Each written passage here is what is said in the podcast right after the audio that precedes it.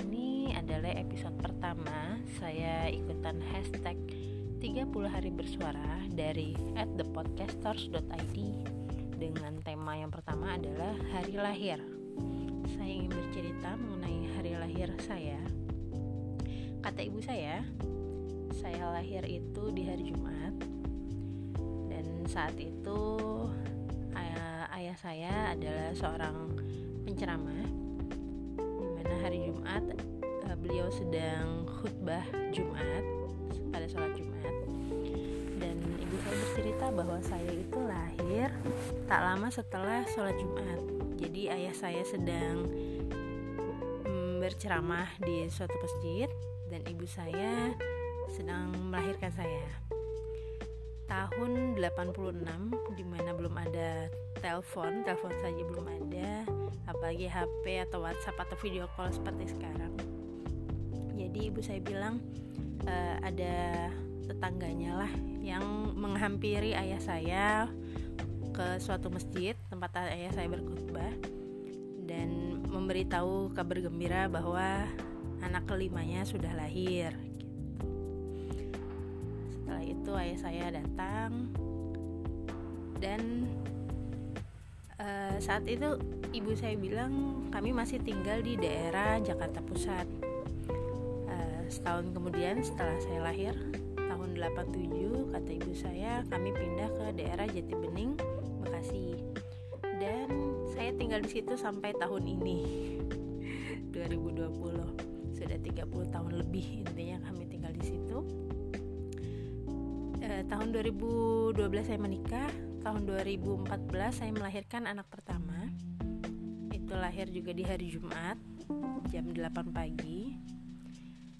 Anak kedua saya lahir anak kedua saya lahir di hari Rabu jam setengah 6 pagi.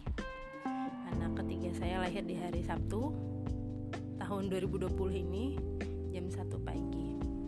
Dan ketiga-tiganya itu bisa dibilang posisi saya, posisi saya itu masih di rumah ibu. Masih di Jati Bening situ. Kemudian uh, setelah anak ketiga ini lahir anak anaknya yang per, anak saya yang pertama ini kan harus sekolah.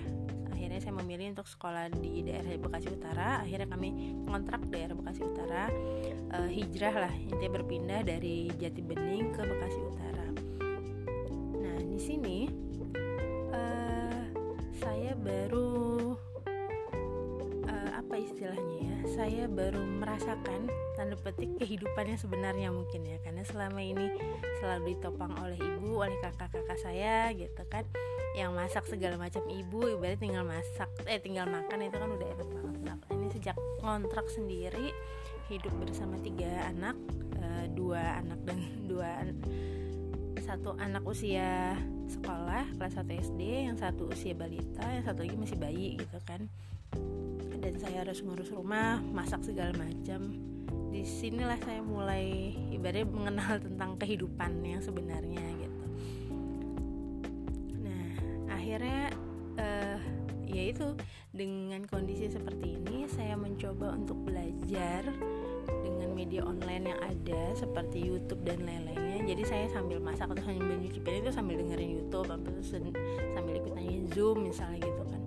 Di situ saya belajar belajar belajar dan sampai pada saya ketemu itu ada pembahasan tentang uh, Seven Habit intinya. Salah satunya dari Seven Habit itu uh, Stephen Covey ya.